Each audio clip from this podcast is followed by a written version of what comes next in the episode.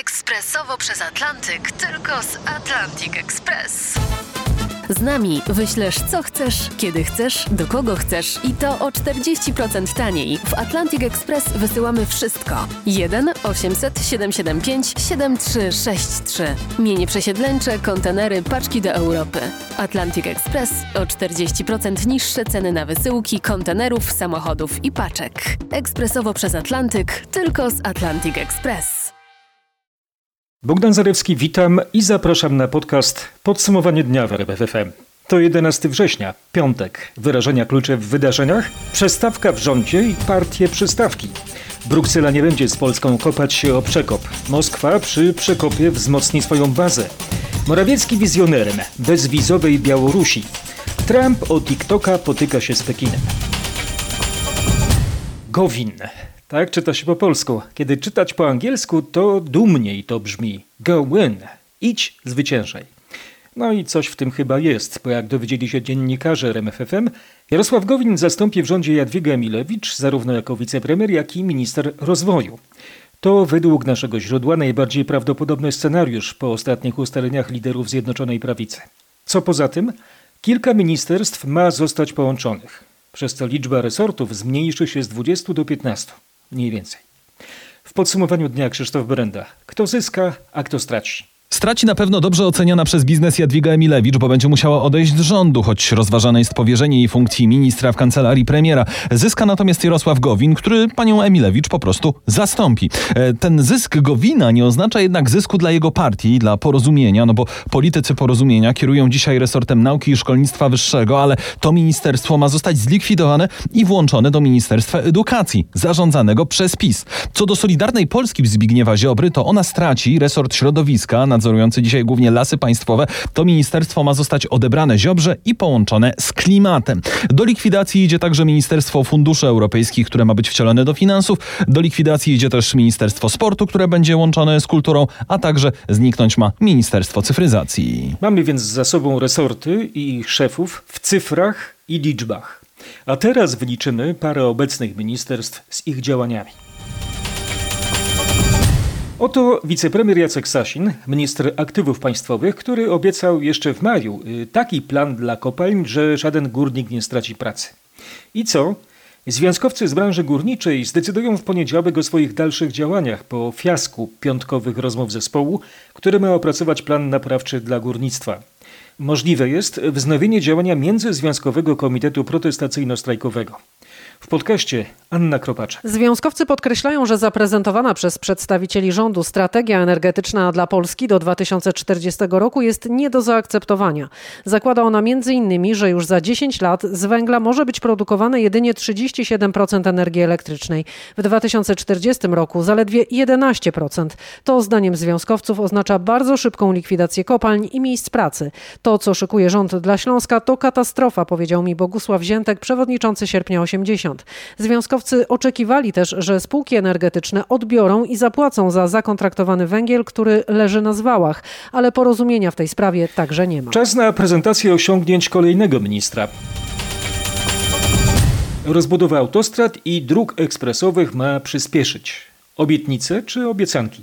W podcaście Michał Zieliński. Na jakiej podstawie można założyć, że rząd doda gazu z inwestycjami? Tak wynika z ogólnych założeń nowego programu budowy dróg krajowych. Minister infrastruktury Andrzej Adamczyk ogłosił, że ten plan jest już gotowy i że przewiduje budowę do 2030 roku 2300 km autostrad i 6000 km dróg ekspresowych. Przez 16 lat, czyli od przystąpienia Polski do Unii, powstało dwa razy mniej, bo 1200 km autostrad i prawie trzy razy mniej, bo 2300 km dróg ekspresowych. Z wcześniejszych zapowiedzi wynika, że do końca dekady gotowe mają być autostrada A1, A2 do granicy z Białorusią, a także dwujezdniowe ekspresowe trasy, które miałyby zastąpić krajowe drogi nr 6, 7, 10, 11, 12, 17, 19 i 61. Minister zapowiedział, że jeszcze we wrześniu szczegóły przedstawi szef szef rządu. Dodał, że ma nadzieję ten program poprowadzić, ale według informacji naszych reporterów miejsce Andrzeja Adamczyka w rządzie wcale nie jest pewne. Pewne jest jedno, Andrzej Adamczyk będzie gościem Krzysztofa Ziemca o 8.30 w sobotę, a potem będzie można obejrzeć i przeczytać rozmowę na rmf24.pl. A teraz super istotna wiadomość o drodze wodnej. Bruksela daje sobie spokój z Mierzeją Wiślaną. Unia nie będzie się z nami kopała o przekop. O szczegółach Katarzyna Szymańska-Borginą. Komisja Europejska odpuściła kwestię przekopu Mierzei Wiślanej. Nie jest w stanie tej inwestycji zablokować, bo ze względów politycznych nie zamierza wchodzić w otwarty spór w tej sprawie z polskimi władzami. Szefostwo obecnej komisji Ursuli von der Leyen praktycznie nic nie zrobiło w tej kwestii. Rzeczniczka komisji mówiąc, żeby nie mieszać dwóch spraw, procedury przeciwnaruszeniowej i przekopu Mierzei, dała do zrozumienia, że nawet korzystny dla komisji wyrok CUE nie powstrzyma inwestycji.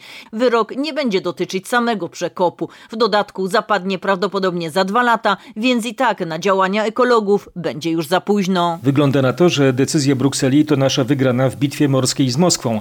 Rosja torpeduje bowiem od dawna próby uzgodnienia warunków żeglugi. Teraz, aby dopłynąć do Elbląga, trzeba zrobić to przez wody rosyjskie.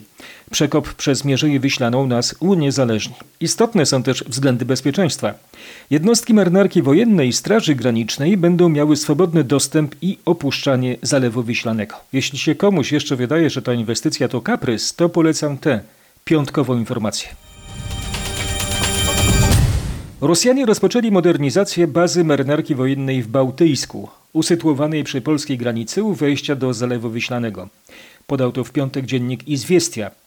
Bałtyjsk jest położony właśnie na Mierzei Wiślanej po obu stronach Cieśniny Pilawskiej. To najbardziej na zachód położone miasto Federacji Rosyjskiej.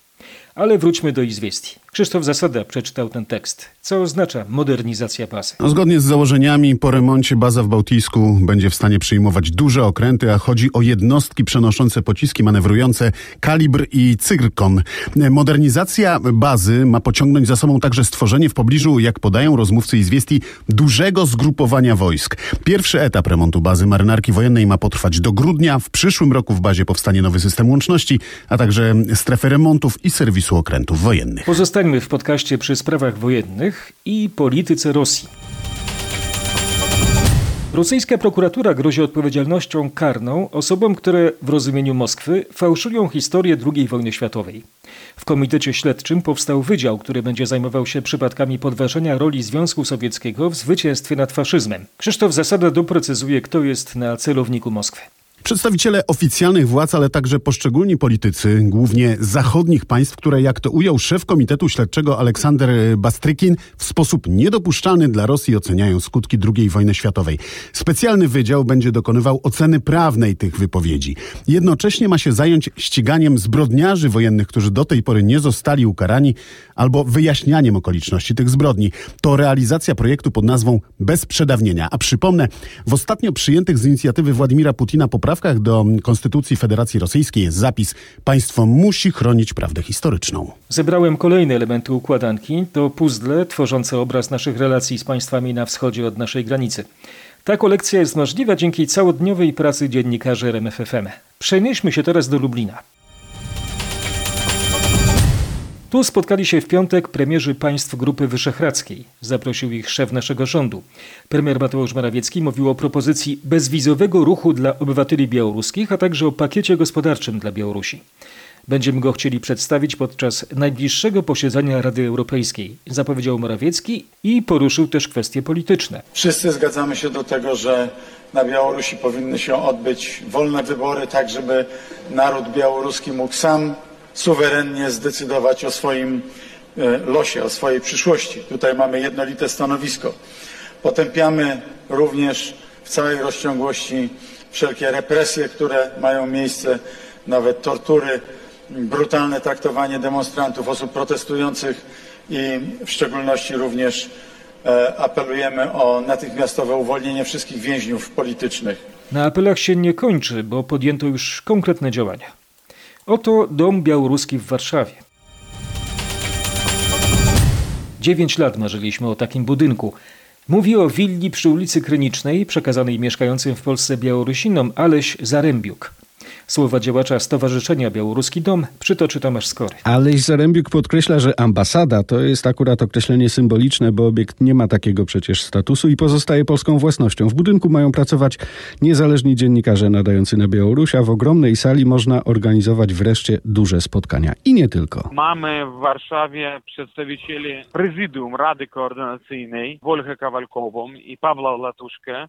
Jeżeli oni będą potrzebowali miejsca dla pracy, to również oni będą w tym budynku. Największe wrażenie na nowych gospodarzach robi jednak duży ogród. Chociaż nieużywana od pięciu lat willa wymaga remontu, terenu wokół niej można używać już dziś. Chcemy robić pikniki polsko-białoruskie, koncerty, wydarzenia dla dzieci, żeby integrować Białorusinów, którzy są tutaj albo przyjadą tutaj, poznawać kulturę polską, ale również pokazywać naszą kulturę. Pierwsze takie imprezy w białoruskim domu na Saskiej Kępie jego nowi gospodarze planują już na październik. Zastępca sekretarza stanu USA Stephen Biegun oświadczył w piątek, że dalsze amerykańskie sankcje na Białoruś są możliwe, jednak Waszyngton skłania się ku starannie wycelowanym restrykcjom, by nie ucierpieli na nich obywatele tego kraju. Amerykańskie sankcje dotkną te osoby na Białorusi, które są odpowiedzialne za przemoc i fałszowanie wyborów, wyjaśnił Biegun. Do spraw stricte amerykańskich powrócimy w podcaście. A teraz niestety leitmotyw doniesień. Referen koronawirusowy. 779 osób wyzdrowiało po zakażeniu koronawirusem w Polsce w ciągu ostatniej doby. W tym czasie wykonano ponad 18,5 tysiąca testów. Potwierdzono 594 nowe przypadki infekcji. W podsumowaniu piątku Michał Dobrowicz. Nowe zakażenia pojawiły się w każdym województwie. Ostatnia doba przyniosła jednak kolejny spadek liczby nowych przypadków na Śląsku. Tym razem jest ich 45. Stabilna jest sytuacja na Mazowszu, tu mamy 78 kolejnych zakażeń. Według mieszkańców Warszawy w miejscach publicznych, takich jakich wiele jest tu w centrum stolicy, zwraca się uwagę na zasady sanitarne. W komunikacji publicznej uważam, że się myśli, bo widać ludzi w maseczkach, pilnują się, bynajmniej tu w Warszawie. Po prostu robimy swoje. Przyłbica, maseczka, dezynfekcja, częste mycie rąk. Według najnowszych danych Sanepidu nieznacznie spada liczba zajętych łóżek na oddziałach zakaźnych w całej Polsce. W tej chwili zajętych jest tam niecałe 2000 miejsc. Pierwsza klinika ginekologii i położnictwa przy ulicy Chałubińskiego we Wrocławiu odwołuje się od decyzji wojewody dolnośląskiego. Aby już za cztery dni, 15 września, szpital stał się jedynym w regionie miejscem dla ciężarnych kobiet zakażonych koronawirusem. W XIX-wiecznym budynku nie ma śluz, izolatek, odpowiednich ciągów komunikacyjnych i, co bardzo ważne, chirurgów czy kardiologów. Żeby ściągnąć specjalistę, musielibyśmy dzwonić do ościennych szpitali, ewentualnie, co byłoby bardzo niebezpieczne, transportować gdzieś pacjentkę. Decyzja oznaczałaby dla nas y, zamknięcie oddziału w aspekcie wszystkich działań medycznych, y, które prowadzimy. Mielibyśmy wytypować kilka łóżek zakaźnych dla pacjentek zakażonych koronawirusem. Przez pół roku taką rolę pełnił szpital na Kamińskiego i uważam, że pora ten szpital odciążyć. Szukałem e, takiego szpitala, który wykonuje najmniej zabiegów, jeżeli chodzi o porody naturalne. Wysłuchaliśmy wypowiedzi Jarosława Obremskiego, wojewody dolnośląskiego, a wcześniej profesor Lidii Hirnle kierownik pierwszej kliniki ginekologii i położnictwa we Wrocławiu. W podsumowaniu dnia ważna pandemiczna informacja z Łodzi. Jeszcze we wrześniu na szczegółową diagnostykę trafią dzieci, które chorowały na COVID-19. Projekt startuje w Łódzkim Instytucie Centrum Zdrowia Matki Polki. Jak poinformowała nasza reporterka Magdalena Greinert, to pierwsze miejsce w Polsce, gdzie lekarze będą oceniać, jak przechorowanie koronawirusa wpływa w dłuższym czasie na zdrowie dzieci i młodzieży. Jak to będzie wyglądało? Wyjaśnia profesor Maciej Banach, dyrektor Instytutu. Będziemy zapraszali rodziców, e, u których dzieci przebyły COVID-19, żeby jednak to robić w ramach krótkoterminowej hospitalizacji.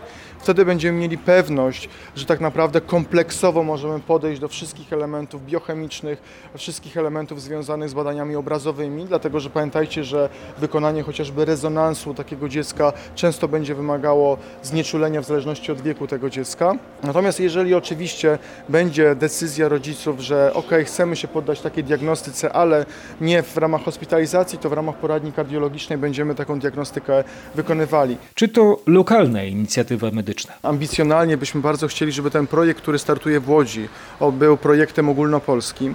Chcielibyśmy tak naprawdę, jeżeli założymy sobie, że w Polsce mamy 80 tysięcy prawie pacjentów, z tego, z czego myślę, że około 2 tysięcy może być pacjentów małych, to już jest populacja taka, która pozwoli nam na wyciągnięcie wniosków co do potencjalnych możliwości odległych powikłań e, i, i potencjalnych powikłań serca inaczej, nie tylko serca inaczej, ale powikłań immunologicznych, które mogą objąć każdy narząd e, u dzieci. Dzieci to od 3 do 4% wszystkich chorujących na COVID. Po badaniach będzie wiadomo, czy przechorowanie koronawirusa grozi w przyszłości chorobami serca, naczyń czy płuc.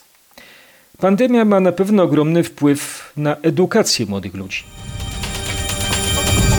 Prawo, psychologia i informatyka to najpopularniejsze kierunki wybierane przez tegorocznych maturzystów.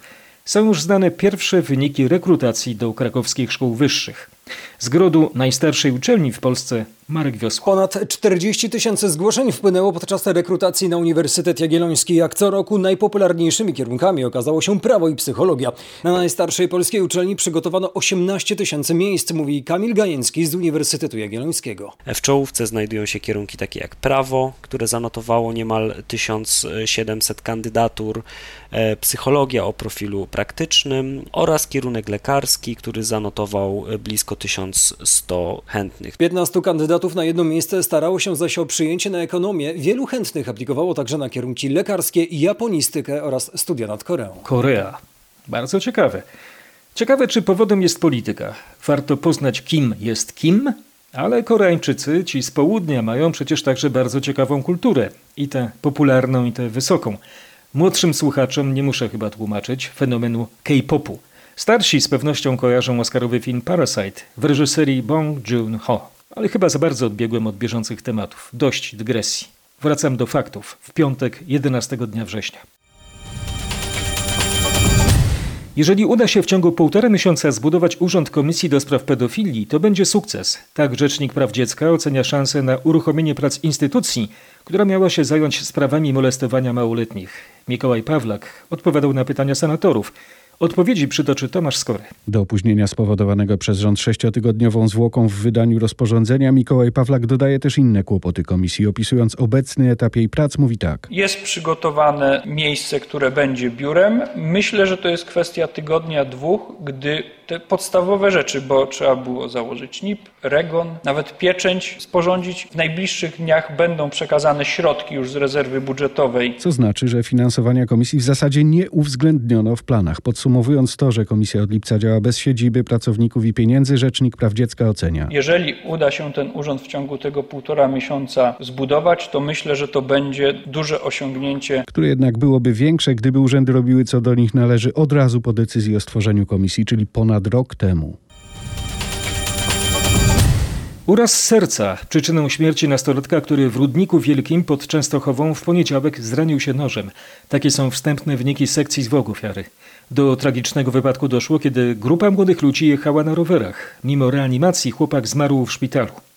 Jak to się stało? Jak mogło do czegoś takiego dojść? Marcin Buczek. Biegły nie wyklucza, a to potwierdzenie wcześniejszych wstępnych ustaleń, że nastolatek nabił się na nóż, kiedy w czasie jazdy na rowerze niespodziewanie się przewrócił. Nóż, który miał wtedy przy sobie, to tak zwany motylek. Jak usłyszałem od prokuratora, nastolatek miał go kupić legalnie, ale śledczy nie zdradzają na razie, kiedy dokładnie i gdzie to było. Pierwsi bezpośredni świadkowie zostali już przesłuchani, a na rozmowę z prokuratorem czekają teraz najmłodsi z nich, dwunastoletni. Te przesłuchania mają być przeprowadzone najszybciej, jak będzie to możliwe a śledztwo cały czas prowadzone jest w sprawie śmiertelnego wypadku na drodze. Brak wody, przemoc, dramatyczne warunki sanitarne i koronawirus. Taka jest rzeczywistość Mori, gigantycznego obozu dla uchodźców na wyspie Lesbos. Teraz doszedł do tego ogromny pożar. To piekło na ziemi, opowiada aktywistka społeczna Sonia Nandzik, pomagająca na miejscu uchodźcom. Mamy około między 12 a 13 tysiącami osób, e, które mieszkały w Mori tuż przed pożarem, no i które teraz e, są bezdomne. Kilkanaście tysięcy osób jest teraz na e, greckiej wyspie Lesbos bezdomnych? Tak, i proszę sobie wyobrazić skalę, bo cała, calutka wyspa to jest około 80 tysięcy, stolica wyspy Mitilini to jest 35 tysięcy i zaraz 10 kilometrów od stolicy wyspy mamy Morię, która właśnie teraz ma 12 tysięcy. Tutaj wyrosło praktycznie nowe miasto. Cała rozmowa Marcina Zaborskiego z aktywistką społeczną Sonią Nandzik jest na rmf24.pl. W obozie Moria, największym w Europie, przebywało cztery razy więcej osób niż wynosi jego oficjalna pojemność. Panowały tam złe warunki sprzyjające rozprzestrzenianiu się koronawirusa. Potwierdzono tam 35 przypadków zakażenia. Obóz był często krytykowany przez organizacje pomocowe.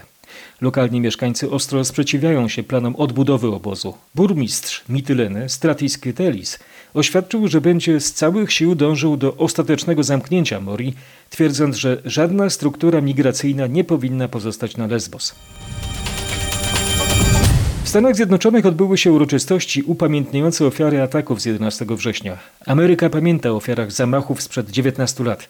Relacja Pawła Żuchowskiego. Na ścianie Pentagonu o świcie rozwieszono amerykańską flagę. W miejscach ataków pojawiają się dziś politycy, którzy walczą o prezydenturę. Donald Trump i Joe Biden. To szczególny dzień dla rodzin ofiar i tych, którzy przeżyli ten atak. Dokładnie 19 lat temu z biura na 82. piętrze północnej wieży WTC uciekała po schodach Leokadia Głogowska. Tak wspomina moment uderzenia samolotu to był tak niesamowity huk, że ja właściwie werbalnie nigdy nie potrafię tego przedstawić. Jakby taki sztorm betonowy, który uderzył w wieżę z jednej strony i wieża się momentalnie przechyliła w jedną stronę. To trwało pewnie ułamki sekund, ale dla mnie to było bardzo długo, dlatego że ja w tym momencie myślałam, że ona się wali na bok. Dziś Polka jako wolontariusz oprowadza turystów po strefie zero i opowiada o tych dramatycznych wydarzeniach. Jak mówi, ma dług do spłacenia. 19 lat temu, jak podkreśla, darowano jej drugie życie. Symboliczne znicze i kwiaty pojawiły się w piątek przed ambasadą USA w Warszawie. Rozmówcy Michała Dobrowicza też zachowali w pamięci tamte dramatyczne chwile z 11 września 2001 roku. Pamiętam, że widziałem pierwszy raz na żywo takie coś, taką tragedię, taki obraz żywy, który naprawdę przemówił do nas. Ma pan ten obraz przed oczami po 19 mam, latach? Mam, mam. Mam te samoloty, te wieżowce. Nie wiedziałem, co się dzieje. Myślałem, że to jakaś fikcja. Wydawało mi się, że to film, że to jest nieprawdą w ogóle. Świat się zmienił 19 lat temu? Tak, później e, konsekwencje tego wojna w Afganistanie, w Iraku. Ile pan miał lat w 2001 roku? A 10.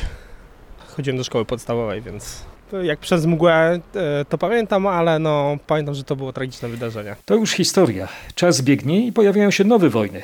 Handlowe. O wirtualnym starciu Waszyngton-Pekin Michał Zieliński. Donald Trump nieugięty w sprawie TikToka. Amerykański prezydent wyklucza przedłużenie ultimatum wobec chińskich właścicieli tej bardzo popularnej w Ameryce i na całym świecie aplikacji. Albo dla bezpieczeństwa państwa zlikwidujemy te ich aplikacje w naszym kraju, albo ją sprzedadzą. Nie będę odraczał terminu. To ma być 15 dzień września. Według Białego Domu chińscy właściciele TikToka, firma ByteDance przekazuje chińskim władzom dane zebrane od użytkowników, w tym od 100 milionów ludzi w Stanach Zjednoczonych. Na terenie Politechniki Świętokrzyskiej w Kielcach trwa trzydniowy finał międzynarodowych zawodów robotów marsjańskich. W związku z pandemią formuła jest inna niż zwykle. Ponad 30 drużyn z całego świata, ze swoich krajów, zdalnie steruje robotami udostępnionymi przez organizatorów. Tłumaczy Robert Lubański, prezes Mars Society Polska i sędzia zawodów. Sama formuła zawodów, to znaczy to, że te zespoły są u siebie na miejscu na uczelniach najczęściej, gdzie mają dostęp do najlepszego internetu, tak, do najszybszego to coraz bardziej jakby przypomina rzeczywiste misje marsjańskie, w których coraz większy nacisk kładzie się na autonomię ze względu na to, że są duże opóźnienia. Będziemy chcieli iść w tym, właśnie w tym kierunku, żeby zespoły, które będą potrafiły zastosować tę autonomię, będą w ten sposób jakby zdobywały przewagę nad zespołami, które tylko kierują manualnie łazikiem na torze. Jak to było? Kobiety są z Wenus, a łaziki z Marsa.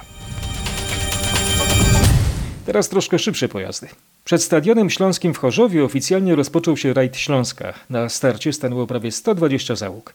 Rywalizacje na odcinkach specjalnych rozpoczną się w sobotę rano.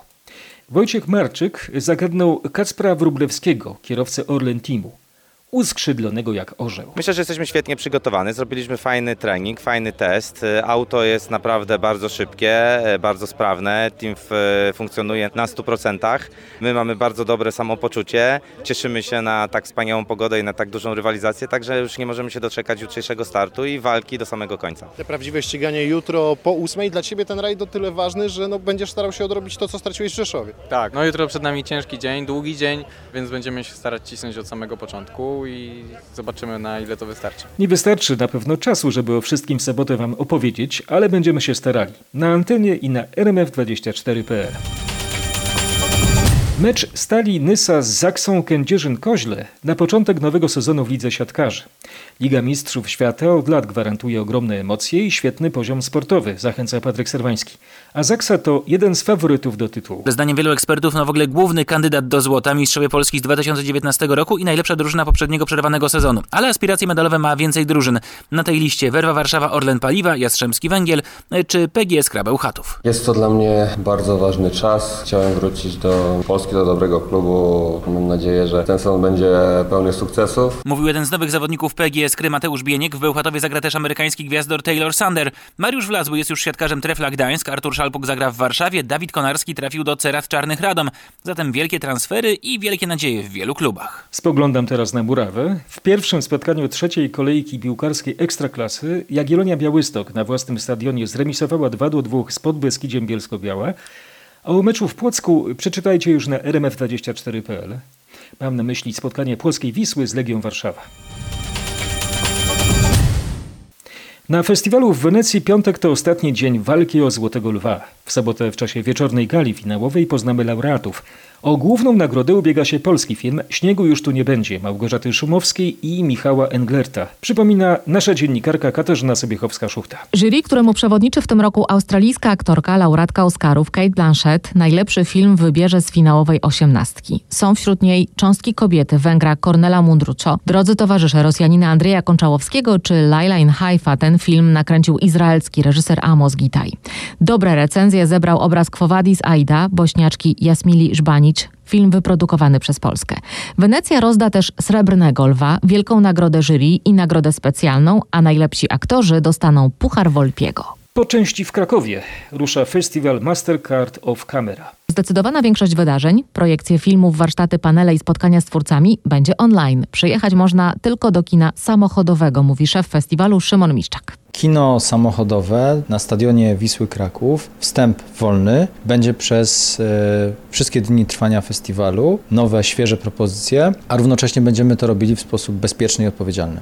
Festiwal potrwa do 25 września. Ważnym elementem jest Serial Con. Projekcje odcinków i spotkania na żywo z twórcami, reżyserami, aktorami i pisarzami. Te rozmowy ze studia RMFFM można będzie zobaczyć na player.pl od jutra od 20 przez 10 kolejnych dni. Od jutra, czyli od soboty.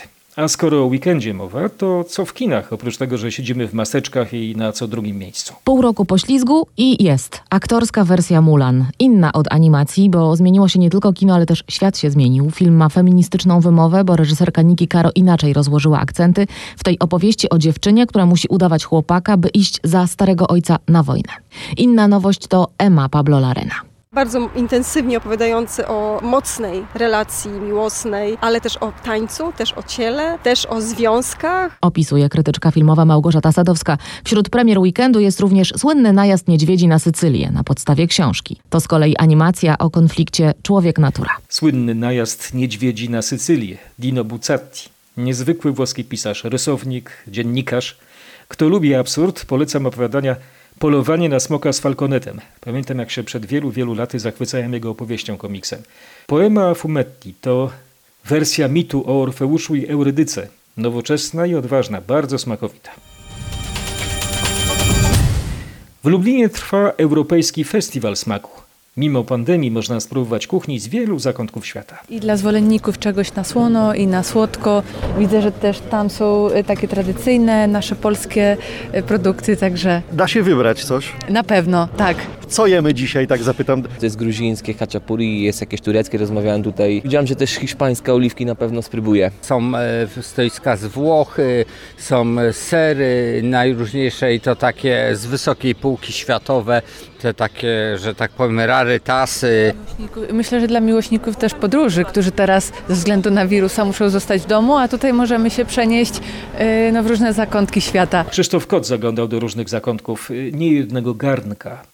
Coś już zjedliśmy, no trzeba by się czegoś napić. Może herbaty? Z szalonym kapelusznikiem z Alicji w Krainie Czarów? No, prawie. Z niesamowitym matematykiem. Z pewnością niejednokrotnie mieszaliście herbatę łyżeczką, ale opisać ten ruch matematycznie nie jest łatwo. Zrobił to profesor Martin Herrer z Imperialnego College'u w Londynie i otrzymał za to prestiżową nagrodę Breakthrough Prize, przyznawaną za wybitne osiągnięcia naukowe. Oto Five O'Clock z Bogdanem Frymorganem. Profesor Herer matematycznym równaniem opisał tę czynność w czasie i przestrzeni, a co najistotniejsze z uwzględnieniem przypadku, jaki towarzyszy mieszaniu herbaty łyżeczką. Każdy z nas robi to bowiem inaczej. Nagle rozumiesz coś, czego nikt wcześniej nie był w stanie pojąć, tłumaczy uczony swą satysfakcję. Innym powodem do radości jest wysokość wygranej 2 miliony funtów. Profesor londyńskiego Imperial Imperial College zawarł swe równanie na 180 stronach traktatu naukowego przy powszechnym uznaniu swych kolegów i koleżanek po fachu. Jego dzieło, ich zdaniem, jest tak odkrywcze, jakby otrzymał odpowiedź od obcych cywilizacji z kosmosu.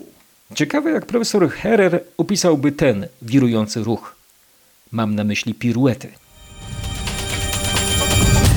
W Poznaniu od soboty będzie można już jeździć na łyżwach. Po letniej przerwie swoją działalność wznawia popularne lodowisko Chwiałka na Wildzie.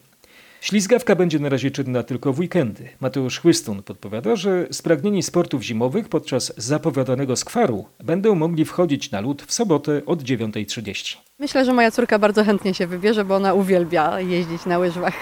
Będzie można przyjść się schłodzić, jak dla mnie bardzo fajny pomysł. Z miłą chęcią. Niejednokrotnie widziałam całe rodziny przyjeżdżające tutaj, żeby jeździć na łyżwach. Na pewno fajniejszy sposób niż chodzenie do galerii handlowej. Na koniec coś dla kontrastu. Zdarzenie, które rozgrzało emocje. Skandal obyczajowy wybuchł w Paryżu. Zbyt wydekoltowana, zdaniem strażników, studentka nie została wpuszczona do sławnego Muzeum Orsay. Dyrekcja placówki przeprosiła młodą kobietę za godną pożałowania pomyłkę. Co dla kogo jest gorsze? Zgorszenie czy zezwolenie? Marek Gładysz. Strażnicy renomowanego Muzeum Orsay, gdzie prezentowana jest sztuka XX wieku, nie wpuścili studentki, bo według nich regulamin, który muszą przestrzegać zwiedzający, zabrania, cytuję, gorszących strojów. Wywołało to powszechne oburzenie internautów, którzy uznali, że sukienka, której zdjęcia pojawiły się na portalach społecznościowych, nie była bynajmniej szokująca. Następnie okazało się, że w regulaminie dla zwiedzających nie ma żadnej wzmianki o strojach. Dyrekcja muzeum zapewniła, że poinformuje o tym wszystkich strażników, wśród których, jak zauważają komentatorzy, jest wielu imigrantów z krajów muzułmańskich. Tak się głęboko zastanawiam nad tym głębokim dekoltem. Spoglądając na obrazy wystawione w Muzeum Orsay, weźmy taką Olimpię sportretowaną przez Eduarda Maneta. Przecież ta piękna pani leży na otomanie całkiem naga. Nie wspominając o słynnym pochodzeniu świata Gustawa Kurbeta. Nie chcę was wodzić na pokuszenie, ale tak w celach poznawczych wrzućcie do wyszukiwarki tytuł naszego artykułu na rmf24.pl. Rozwiązano tajemnicę obrazu, który wywoływał zgorszenie. No niech tak zagadkowo kończy się ten podcast. To było podsumowanie dnia. Bogdan Zalewski, bardzo dziękuję za uwagę.